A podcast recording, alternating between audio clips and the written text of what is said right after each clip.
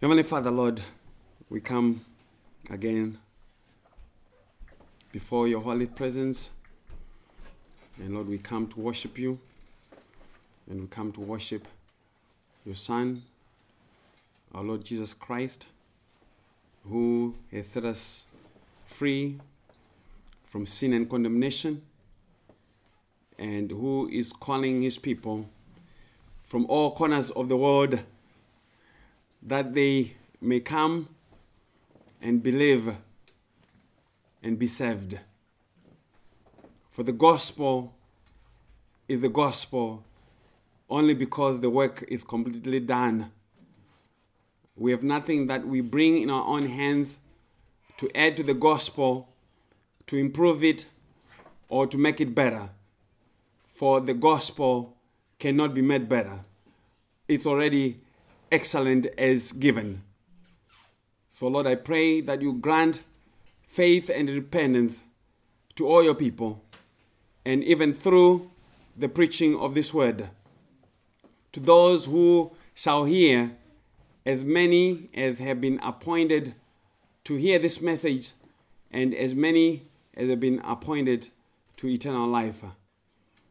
And Lord, we thank you for this hour again of going into your word. May you speak to us through your spirit. May you speak to us by opening our hearts and minds that we may hear about the things of Christ. For there is a hearing of the ear that profits nothing, and the hearing of the Spirit. And we ask, Lord, that you grant us hearing of the Spirit. We pray in Jesus' name. Amen we are in the book of John. We are in the book of John, and we are still working our way through the discussion that Jesus had with Nicodemus. And this is a discussion that is very important for us to understand because, as we know as Christians, two of the most well known verses in Christianity come from the book of John, chapter 3. You must be born again, and John 3:16. And yet people ignore John 3 verse 3, 5 and 7. You must be born again. They love John 3:16. But there's no John 3:16 without you must be born again. John 3:16 is an outworking is a development of you must be born again. And Jesus is teaching Nicodemus, but he's not just teaching Nicodemus, Jesus is teaching all his people that whatever is happening with Nicodemus is true of all men. All need to be born again if they are to see the kingdom of God. And for us to continue to develop the understanding because Jesus said all these things in one conversation, but there's a whole lot more there to understand. So we have to approach it in pieces. We, we have to take down one verse at a time to try and understand what it is that the Lord was teaching us. So today we are going to be in John 3, verse 16 to 21. John 3 16 to verse 21. And our title is He who believes is not condemned. He who believes is not condemned. So to John 3:16 For God so loved the world that he gave his only son that whoever believes in him should not perish but have eternal life. For God did not send his Son into the world to condemn the world, but in order that the world might be saved through him.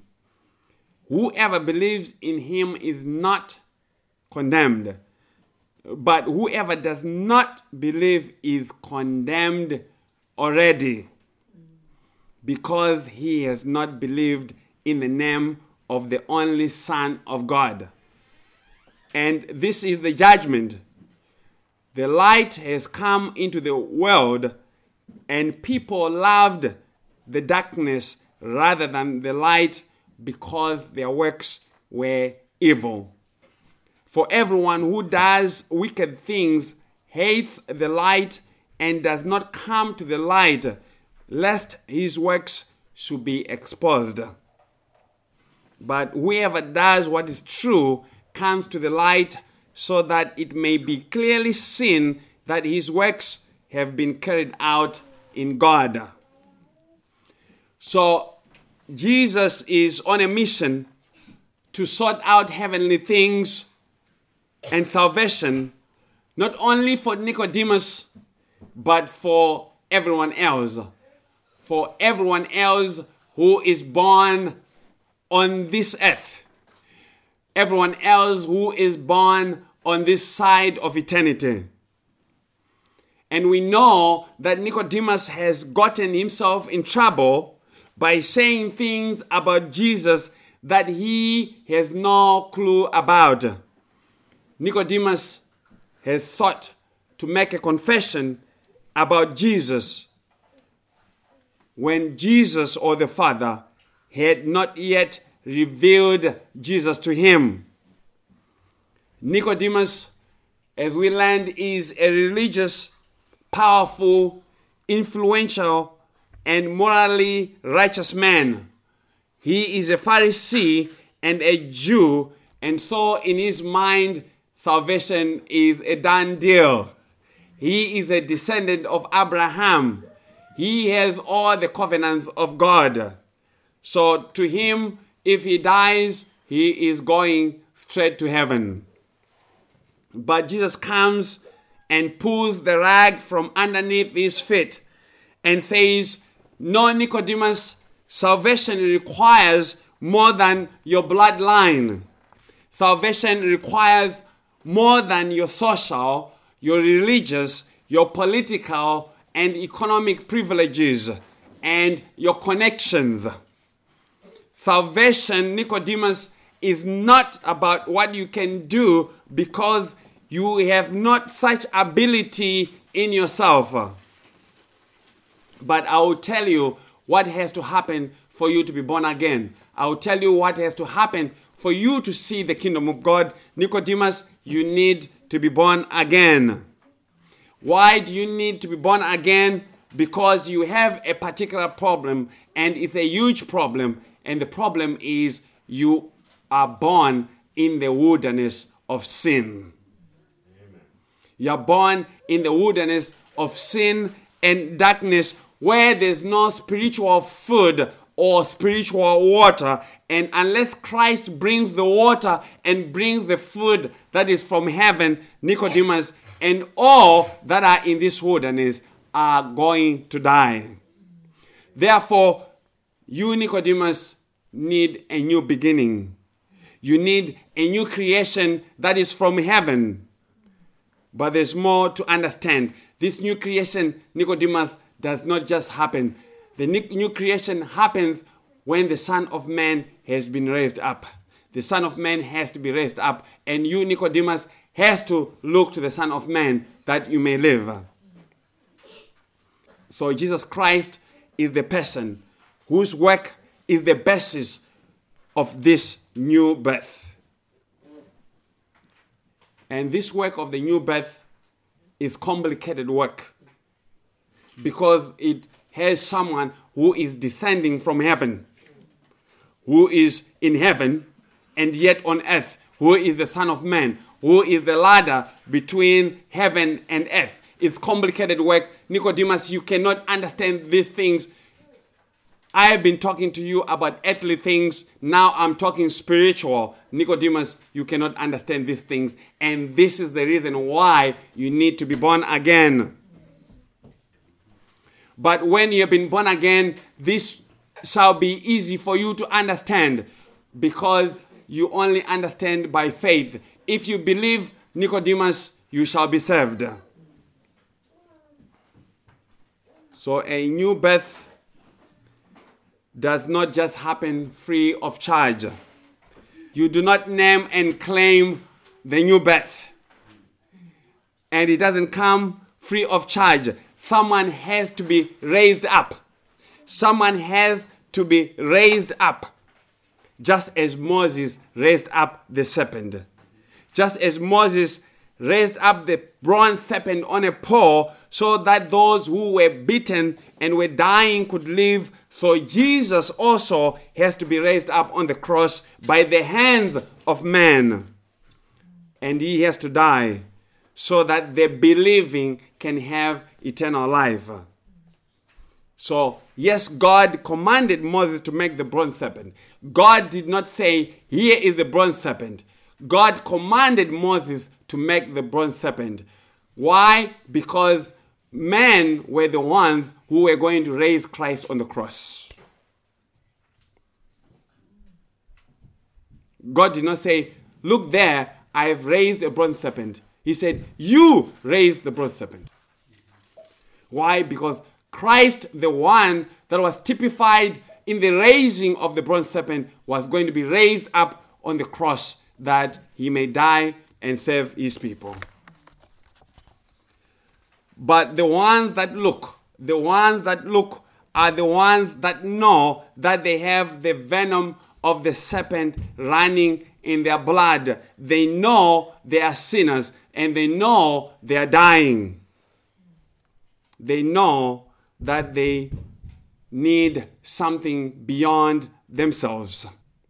And if any find themselves aware of their need for righteousness, then Christ will profit them. If anyone find themselves in the place where they need righteousness, they realize that they can't work righteousness in and by themselves, then Christ can profit them. But before they can know that they've been bitten by the deadly venom of sin, sinners need to be spiritually awakened to this reality. And this spiritual awakening does not come from the will or the power of man, but it comes from the will and power of God. Sinners need to be born again that they may be able to see Jesus Christ as their only remedy that God has raised up for them to look to for salvation. And as long as they are not born again, Jesus will continue to be out of view. Jesus will continue to be out of view. And this is the problem of the world. The problem of the world is that they do not know that salvation is only in Christ. There's no salvation in marriage. There's no salvation in money. There's no salvation in political power. There's no salvation in anything that men do. But even though men do this, they are not just accumulating things for the sake of accumulating them. They are trying to find a way of salvation in the things that they've accumulated. And Jesus says, No way. That's not how you get salvation. Salvation is only had by faith in me based on what I've done.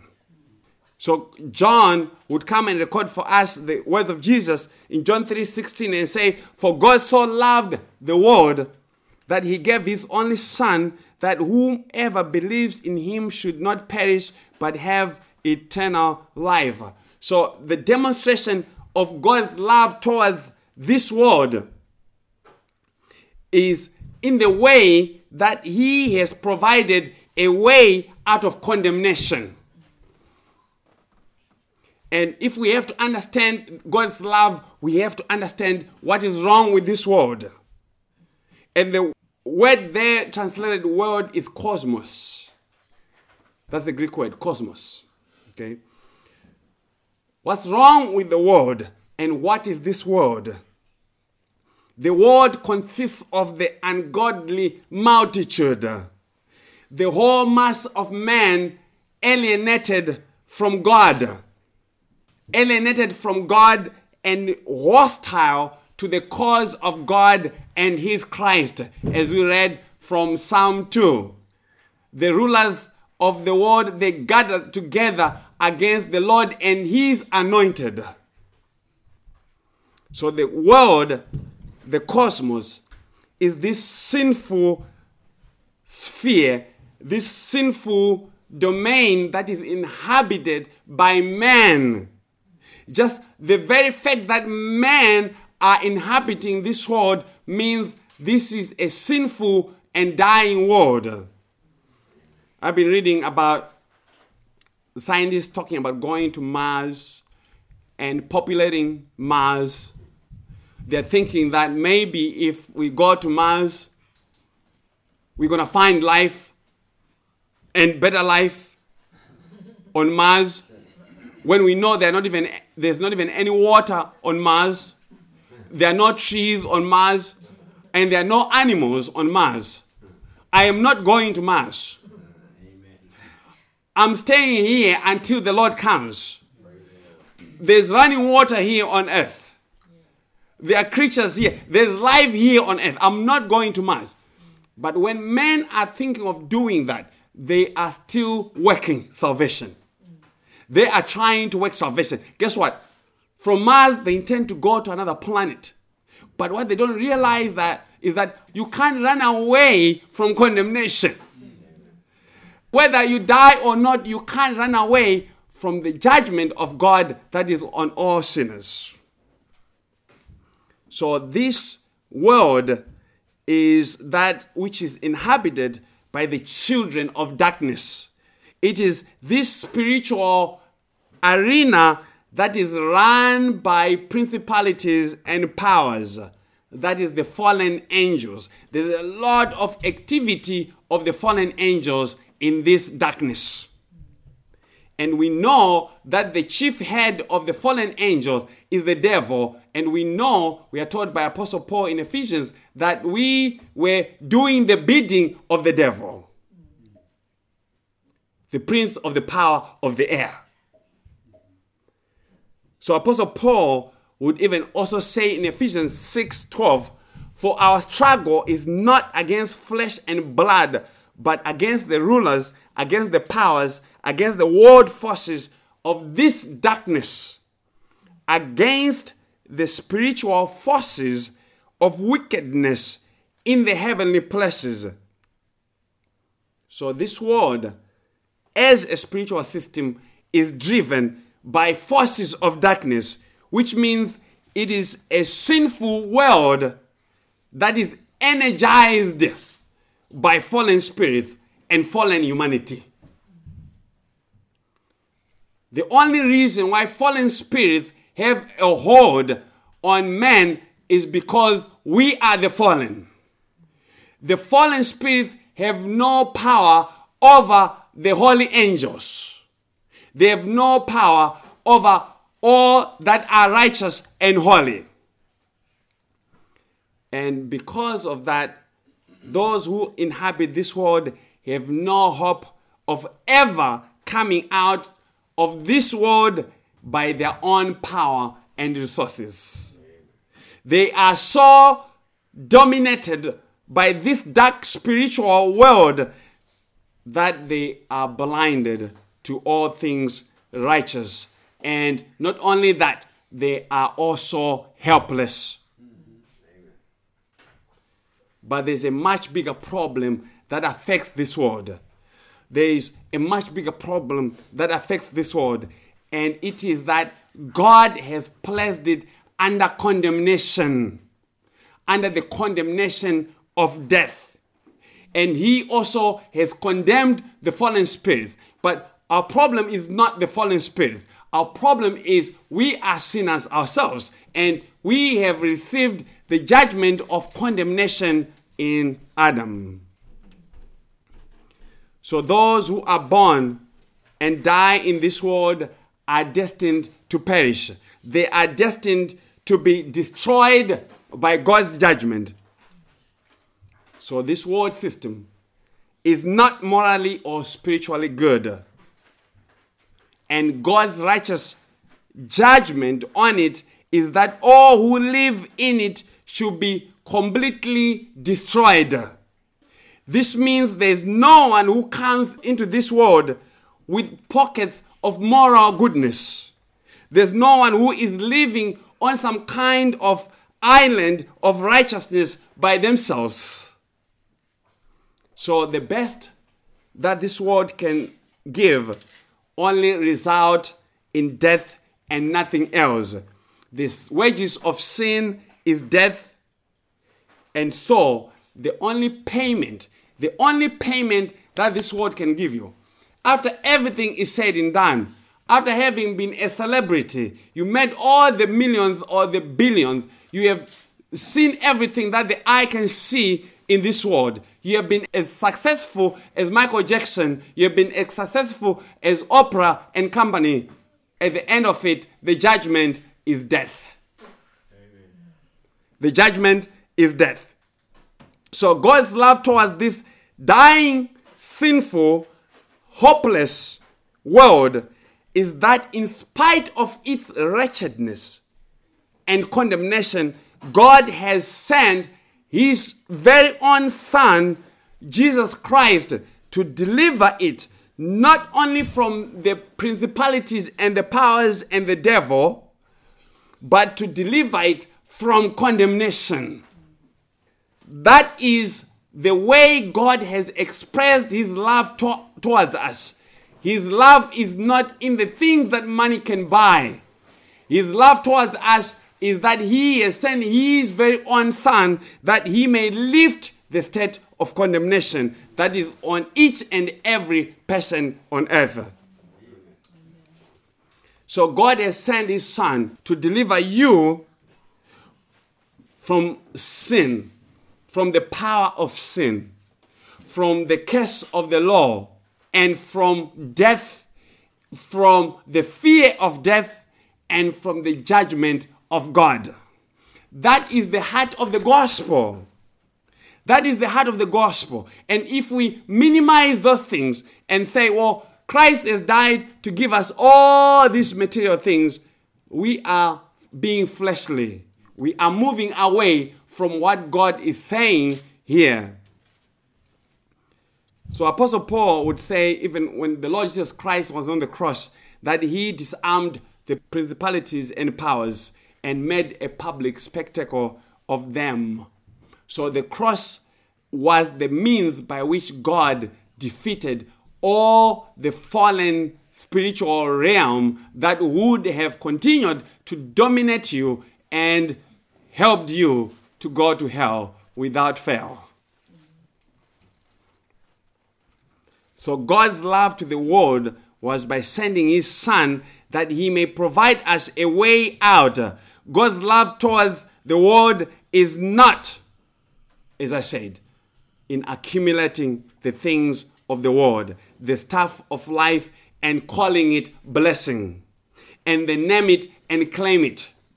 You don't name and claim righteousness. You don't name and claim salvation. It has to be given you. You must be born again.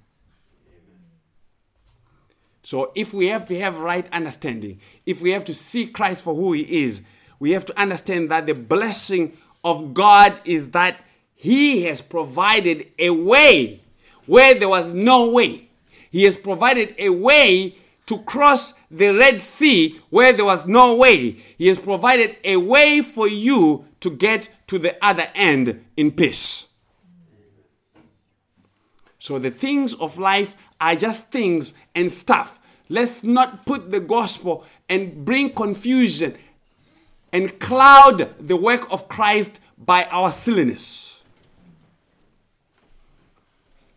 And in sending his son, God is acknowledging that the problems of the world cannot be conquered by anyone who is not his son. They cannot be conquered by the most powerful angels and certainly cannot be conquered by some very moral religious people and certainly not by men's free will. And whether your will is free or not is not the reason why you get saved. The issue is not whether your will is free or not. Whether your will is free or not does not help to get you the righteousness that God accepts. The issue of salvation is not about your will. The issue of salvation is that you need a righteousness that is equal to the righteousness of God. the issue of salvation is that whether your will is free, whether you've sinned or not, you still need Jesus. The holy angels never sinned, they need Jesus. You have sinned, you need Jesus. There's no one in all of the created world who does not need Jesus. So the world needs this one who has descended from heaven, who is also in heaven, the Son of Man, the Lord Jesus Christ. So God gives, He gives His only begotten Son, His unique Son. The uniqueness of the sonship of Christ is that He is God. That's where the uniqueness is coming from. He is unique because He alone is God the Son, the only one of His kind. And the sonship of Jesus is not talking about gender. He's not talking about his male or female. The sonship of Christ is talking about his preeminence. He is preeminent above all things. He is the one who has all the full rights of God because he is God. So a lot of people say, "Oh, he is he is the son of God because he was a male child." Yes, God is pictured in the scriptures as male, but here God is saying this Jesus has the fullness and the rights of God as God the Son. So God sends to this dying and dead world his most treasured possession, his own Son, to perform the dirty work of cleaning sin. And you could never clean your sin by yourself. There are not enough gloves to wear to prevent the contamination. And there's not enough bleach, there's not enough detergent in the world to wash away your sin. You can go and buy everything that Kroger and Meijer and Sam's Club have and pile it up in your bathtub and be washing until Christ comes. You'll still be in sin and condemnation. Your sin, your salvation requires omnipotent power. It requires omnipotent power to remove it. And if God gives his only begotten, it means the begotten also pre existed before he was sent. Jesus did not become the Son of God when he was born by the Holy Spirit. No, he was born in Mary's womb because he was already the Son of God. He existed before he was born. So Apostle Paul would say in 1 Timothy 3:16, and without controversy, great is the mystery of godliness.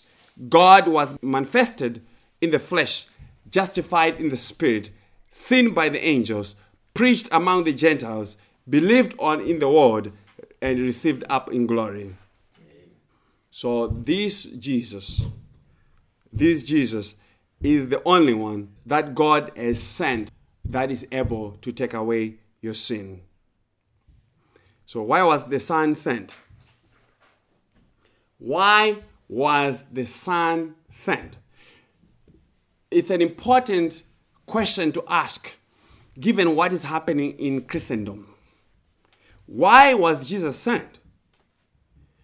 According to Jesus, the Son was sent that those who believe in him should not perish, but have eternal life. There, are two things that we need to extract from this statement. Jesus tells us that the reason why God sent him was so that through him man may be delivered from perishing, from death, and from condemnation, and in place of that, to also possess the life that is in Christ. And this life is not just some quality biological life, it's a quality spiritual life that is eternal life. But in it also, Jesus says, and this is eternal life, that they may know you, the only true God, and Jesus Christ, whom you have sent. So life consists in the knowledge of Christ. True life consists in the knowledge of Christ. And secondly, in that statement, Jesus tells us how we are to attain that life from our own end. We are to attain the life through the means of faith. We are to attain to this life through the means of faith. Faith is the means, the only instrument, the only way that one can possess the life that is in Christ Jesus. Faith is the only way by which a sinner can be moved from a world that is condemned to a world that is inhabited by life. And Jesus is saying, by faith alone, that is the way and the only way that one can be forgiven of their sins. Faith alone in Christ alone is the only way that one can be forgiven of their sins. It is saying that faith alone in the Son of God is the only way that one can be justified. There is no other way that you can be justified. You cannot cry enough tears to be justified. God does not move because of your tears. You can wash yourself, you can do all acts of righteousness. God does not consider that. The only thing that has him moving is faith in his own son. But we have to ask the question how can one who is born dead in trespasses and sins see or believe in Jesus that they may have this life? How is one who is born dead and blind to spiritual things believe in Jesus so as to have eternal life? This is a question that all men should be asking. Men should not be asking, How are we going to be dealing with ISIS? Men should not be asking, how can we balance the budget of our economy? The true question, the real question, and the only question is, how can I possess this life in Christ? How can I possess this life that is in Christ Jesus? Jesus says they need to be born again. But the ones that are born again are the ones that are called the believing. It is not whosoever as to say, all men have the natural ability in and of themselves to believe in Jesus. It is not saying that all sinners who are dying and who are dead have the ability to make a determination as to come to Christ. It is saying those that have been born again are the believing. These are the whosoever. The whosoever's are the ones that have been enabled by God through a new birth to believe. The whosoever's are those from among the world, the elect of God, the chosen of God in Christ, the chosen of God from every tribe, tongue, and nation, who have been granted a new birth faith and repentance. These are the ones that are the whosoever. These are the ones who are the believing. These are the ones who are justified. So faith says, My bowl is empty. It says, My bucket of righteousness is empty. And Jesus, I beg you, Fill my bucket with your own righteousness. Jesus does not fill a bucket that is something in it already. God does not fill a bucket that is something in it. It has to be an empty bucket. Because if you have something in your bucket, guess what? You are busting. You are going to say, Oh, yeah, of course, I had something in there. I already had something in my bucket, Jesus. You just came and filled it up with whatever you had, but I had something going on. But God does not work like that. The righteousness that He wants has to be 100% His own righteousness, or there's none. So, people sometimes double speak. They'll say, Oh, yes, we are saved by faith in Christ. But, but, as soon as they put that but, they are moving away from faith. As soon as they put that but, they are moving away. But what about our works? Like, no, settle faith first before we talk about your own works. Let's settle faith because faith takes everything that is in Christ. Forget your works. Let's work with Christ. And then when we have settled things with Christ, then we can talk about you. So Christ alone is the one who can give you the righteousness that you need.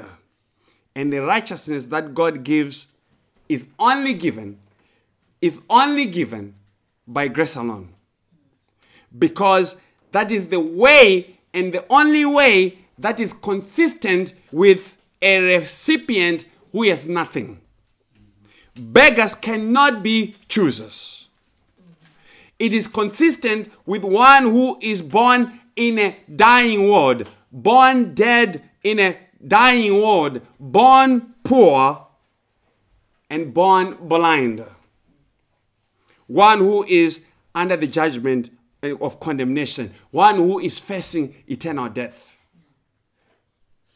Such a one can only be removed from the judgment of execution by an act of grace and never by their own goodness. And so faith in Christ acknowledges that one is surely under the rightful judgment of God and they are holding, holding only to Christ so as to be lifted up out of their misery.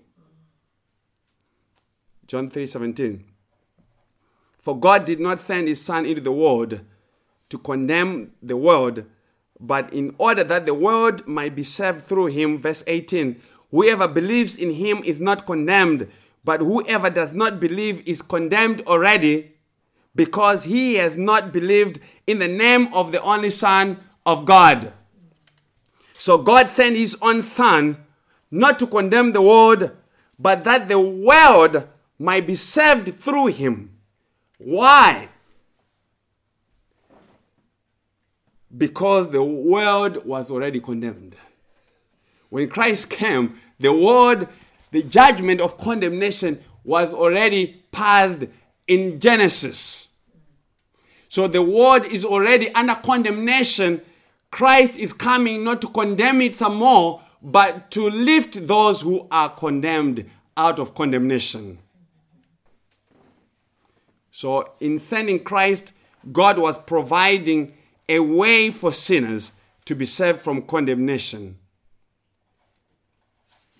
People downplay that. People are becoming too familiar with that. They're becoming too familiar with Christ and they think that when we say it's Christ alone and faith alone, they think we are just being exclusive. We are trying to exclude other people. We are trying to exclude some very well meaning people, some people who just love God, but who just don't think that Christ is the only way. That's not the way of salvation. Christ thinks he is the only way to the Father. Christ thinks he is the only way to the Father. That's non negotiable when it comes to Jesus. So he says, Whoever believes in him is not condemned, but whoever does not believe is condemned already because he has not believed in the name of the only Son of God. So the whole mass of the world is born condemned. But in Christ, a gracious provision has been given that some may be moved from condemnation to life. And the way that one is removed from condemnation is by faith alone. And if you believe in Christ by faith alone, God reckons you as being righteous. How? Because Jesus is your righteousness. Because the one who believes is saying, Jesus has performed all that God required of me that I could not do by myself and for myself.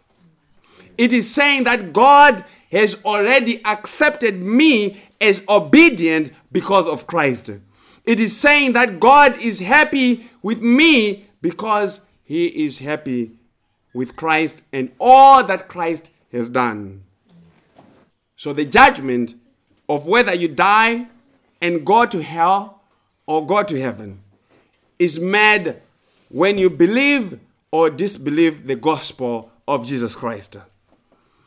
To disbelieve the gospel is the summation of all your sins. Just as to believe in Christ is the summation of all your righteousness. When you believe in Christ, you are taking into your account all the righteousness of Christ. You are taking the condemnation and judgment that God put on Christ on your behalf. You are taking the justification that God put on Christ. And since God has accepted Christ as righteous on your behalf, when you believe in Christ, you are being accepted as righteous in Christ.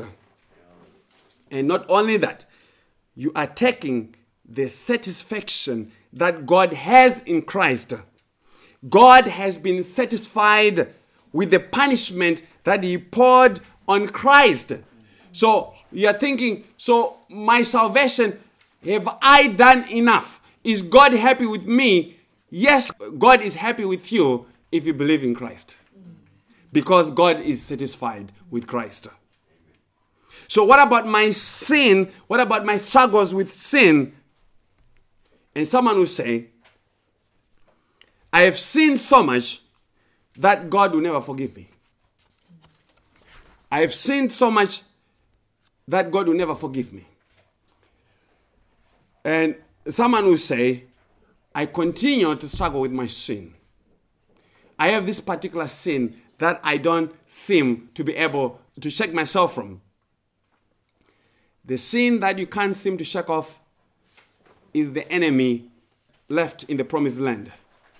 Is the enemy that God has left in the promised land that you may continue to do what? Keep looking to Christ. It is the sin that continues to drive you to the throne of grace so that you may continue to depend on Christ. And that is exactly the reason why you need to believe in Jesus. And this is the reason why Christ came to live and die for you. The payment that Christ did covers everything that you have done in the past, that you do now, and that you ever do in the future. It covers all the sins of commission and omission. When Jesus went on the cross, he paid it all. When Christ went on the cross, he actually paid it all. And that is why the gospel is good news. And that is why the gospel is good news. And when you believe in Christ, this is what you are saying. You are saying that God is true in everything that he has said about Christ. In 1 John 5:10, he says, "He who believes in the Son of God has the witness in himself. He who does not believe God has made him a liar, because he has not believed the testimony that God has given of his Son." So the one who does not believe in the only begotten Son of God makes God a liar. And that's not good. That's not good. Jesus here in John 3:18 He said, The one who believes has eternal life.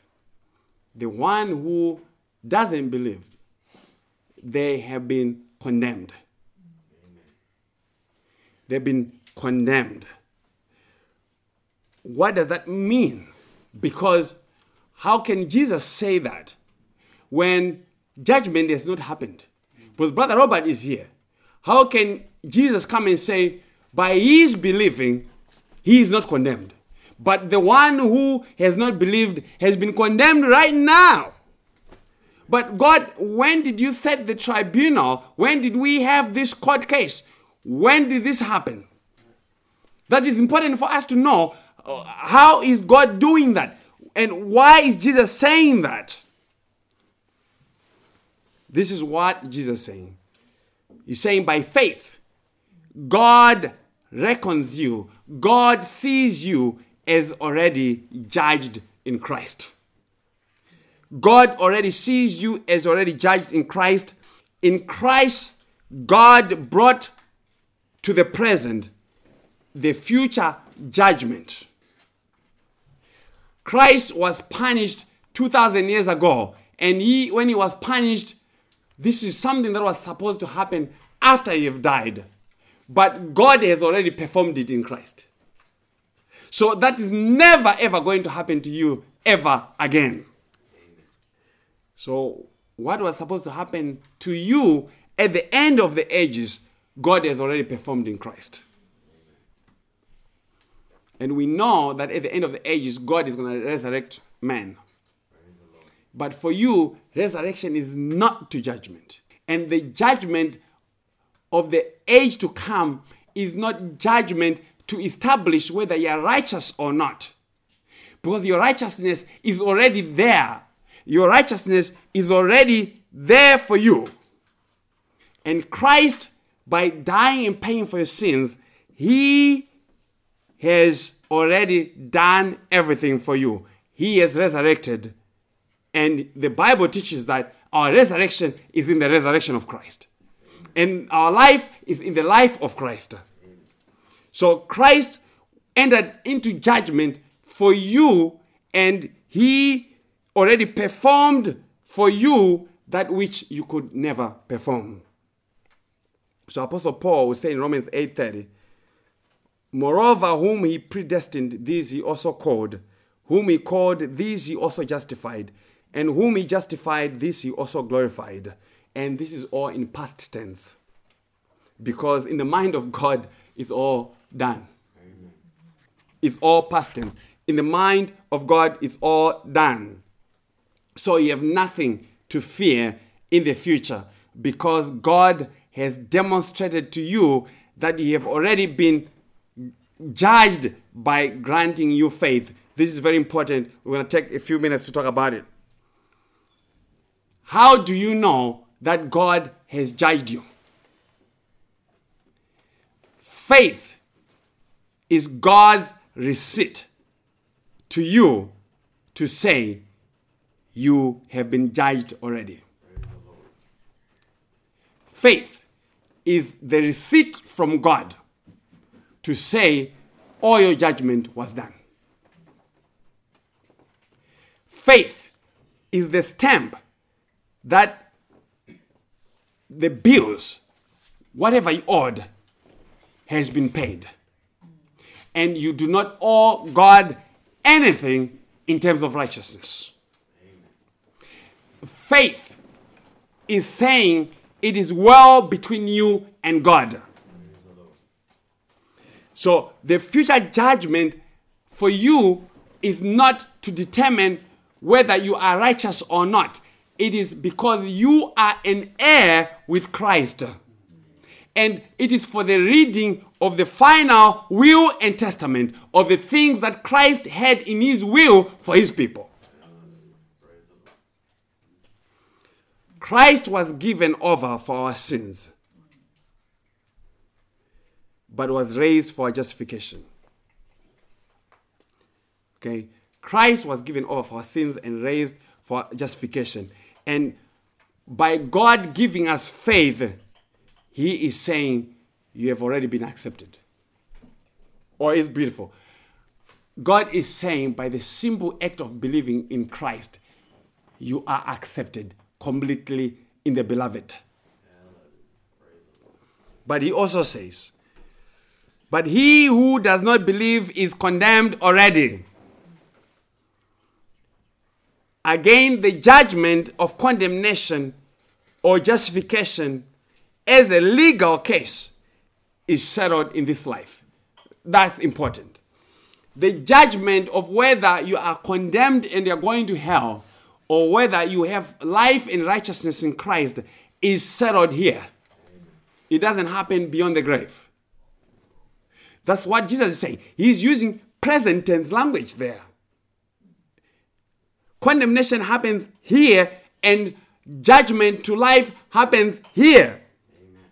The one who does not believe in the Son of God has already been judged. And if they go to the grave today without believing in Jesus Christ, they are already good as condemned. So, what is happening? Here, how God works, the brilliance of God. God, if you're talking about multitasking, God is the ultimate multitasker. He is performing judgment on you by faith. Simple work. He does all the work of righteousness in one person, and he judges you in that person and tells you that is done. Simple. It's done. He's not going to sit with you for another 5,000 hours trying to determine what he did not do and what he did. He says it's all done in Christ. So God uses the instrument of faith to bring about his work of separating people. Faith in Christ is what separates the justified and the condemned. And that is why preaching the gospel is important. Because this is how the sheep are separated from the goats. And see again the basis on which people are condemned. People are not being condemned because they are liberal or conservative, whether they are black or white. It is not because even that they are unrighteous or that they are sinners. That's not the basis. And it is not because they committed suicide. And it is not because they are single or they are divorced or they it is not because they committed adultery. And it is not because they are homosexuals. All that is true. But according to Jesus, this is the judgment. The judgment is that they did not believe in Jesus. Not believing in Jesus is a bigger sin than committing adultery. The basis for anybody's judgment is that they did not believe in Christ. Why? Because Christ is the summation, He is the summation of all things. Salvation, salvation rests only on what you say who Jesus is. Salvation rests only on who you say Jesus Christ is. Why? Because salvation and judgment are about the glory of Christ. Amen. God has determined that the basis of condemnation is people's rejection of Christ. Why? Because God is about the glory of Christ. Amen. And there's not a single sinner that will be exalted outside the exaltation of Christ Jesus. Condemnation and judgment both stand on the shoulders of Christ. In John 5 22 to 24, this is what Jesus said. For the Father judges no one, but has committed all judgment to the Son, that all should honor the Son, just as they honor the Father. He who does not honor the Son does not honor the Father who sent him. Most assuredly, I say to you, he who hears my word and believes in him and believes in him who sent me has everlasting life and shall not come into judgment, but has passed from death into life. So, salvation as a work is about honoring God through Jesus Christ. And we have to understand that. Salvation is God's plan right from the beginning to honor Jesus Christ. That's what it's all about. So, John 3 19 to 21, Jesus would say, And this is the judgment. The light has come into the world, and people loved the darkness rather than the light because their works were evil. For everyone who does wicked things hates the light and does not come to the light, lest his works should be exposed. But whoever does what is true comes to the light so that it may be clearly seen that his works have been carried out in God. So the judgment of sinners is that the light that is Christ has come into the world and people rejected him. Amen. They rejected Christ and they still reject Christ because they love the darkness of sin. They love the sin that is the sin that is in their heart because sin numbs their conscience to righteousness. Their works are evil. Their works are evil, and that is why they need the darkness to prosper. So, when the apostle is talking about darkness, when Jesus is talking about darkness, he is not talking about the physical darkness. He is talking about the spiritual darkness. He is talking about the spiritual darkness that covers the conscience of people. He's talking about the heart. He's talking about the condition of the heart. And because of that, those who are in darkness, they practice a lot of things that are worthy of death, according to Apostle Paul. But they also give a hearty approval to those who practice those kinds of darkness things. So, as a result, those whose deeds are evil hate the light, they hate the moral and spiritual truth that Jesus brings. They hate not the physical light, but the spiritual light that exposes them as evil doers. So Jesus says in John 3:20, "For everyone who does wicked things hates the light and does not come to the light, lest his works should be exposed. Remember, Jesus is still talking to Nicodemus, and Nicodemus has come to Jesus at night. Darkness. That's the principle. He's coming at night because that is showing what is in his own heart. It's showing what is in his heart. But the contrast is Jesus gives a contrast of one who is walking in the light. He said, The one who is in the light their deeds are good. Their deeds are good and they come out clearly that their works may be seen that they are carried out in God. And by this statement, Jesus was giving a contrast of himself and the world. He is the one whose works are carried out in God. And with that statement, Jesus is also saying, if you truly have the light, you can't profess Christ and continue to live the life of those in darkness. Because he says, if you are of the light, you will have to demonstrate the light so that the deeds can be seen to have been carried out in God. So we've been talking about Nicodemus. we've been talking about Nicodemus and a new birth. And since we are coming to the end of this conversation with Nicodemus, Someone who has been listening will be wondering so, whatever happened to Nicodemus? We have had four or five sermons. We've been talking about Nicodemus for the past 10 sermons. So, what happened to brother Nicodemus? Is Nicodemus a brother or he was condemned? In John 7 45 52, this is what John records for us. The officers then came to the chief priests and Pharisees who said to them, Why did you not bring him? They were talking about Jesus. The officers answered, No one ever spoke like this man. The Pharisees answered them, Have you also been deceived? Have any of the authorities or the Pharisees believed in him? yes, of course, Nicodemus has believed. But listen to this. But this crowd that does not know the law is accursed. Nicodemus, who had gone to him before and who was one of them, said to them, Does our law judge a man without first giving him a hearing and learning what he does? In verse 52, they replied, Are you from Galilee too?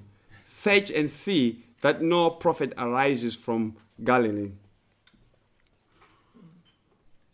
We did not get a record of how Nicodemus disappeared from the conversation with Jesus.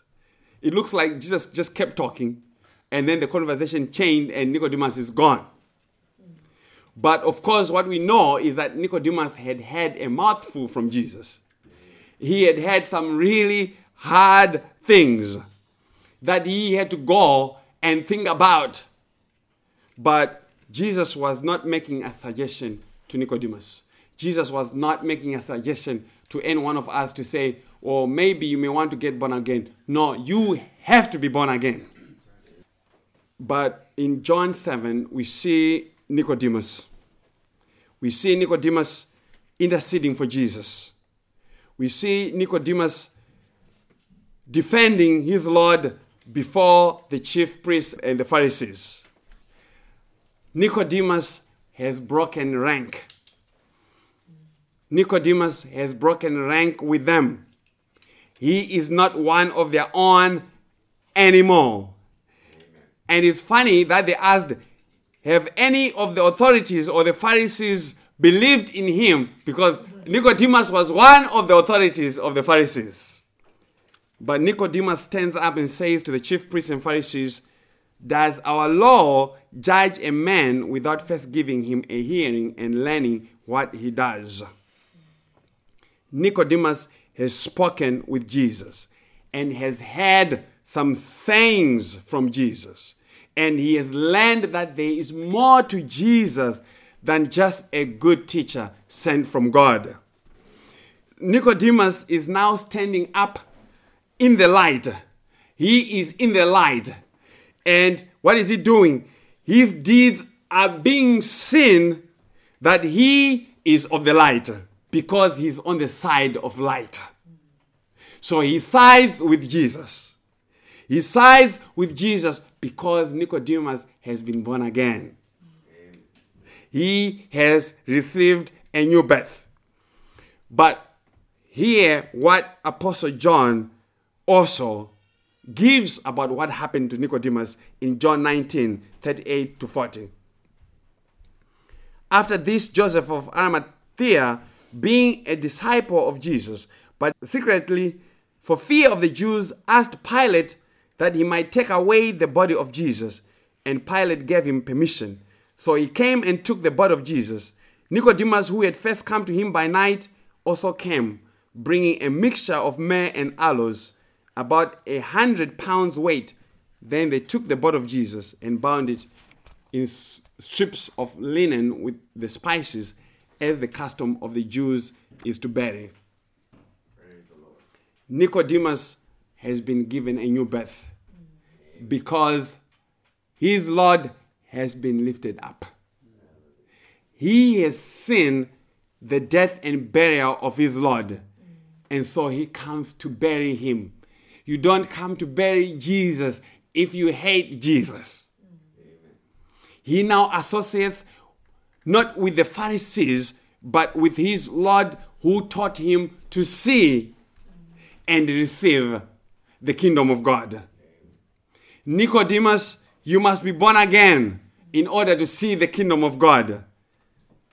And Nicodemus, unless the Son of Man is pierced and the water and blood come out from his side, you will no way see the kingdom of God.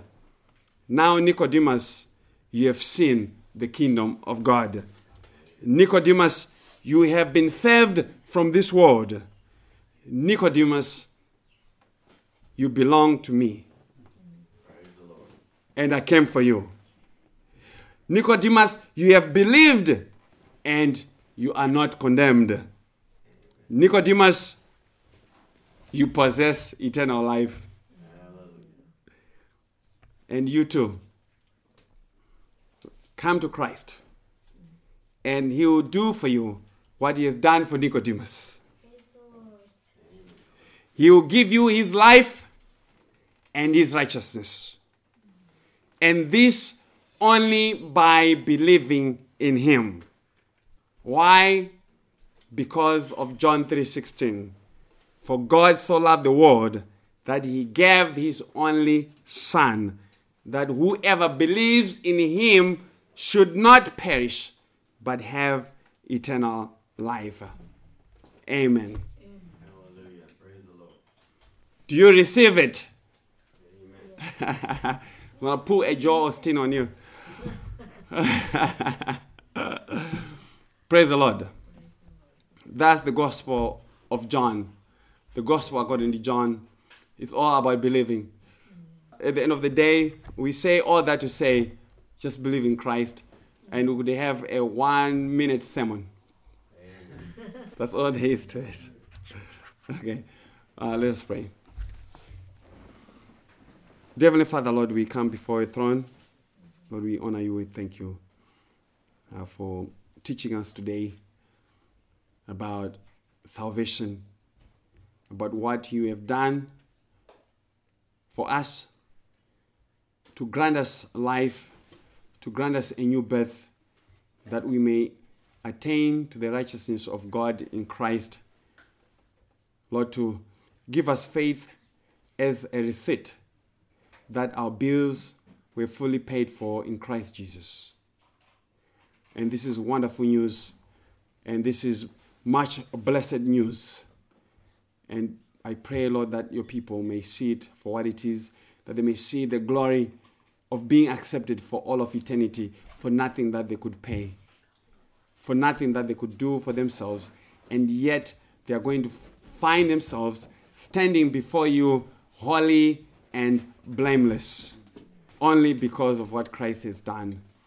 May he be glorified in all of eternity.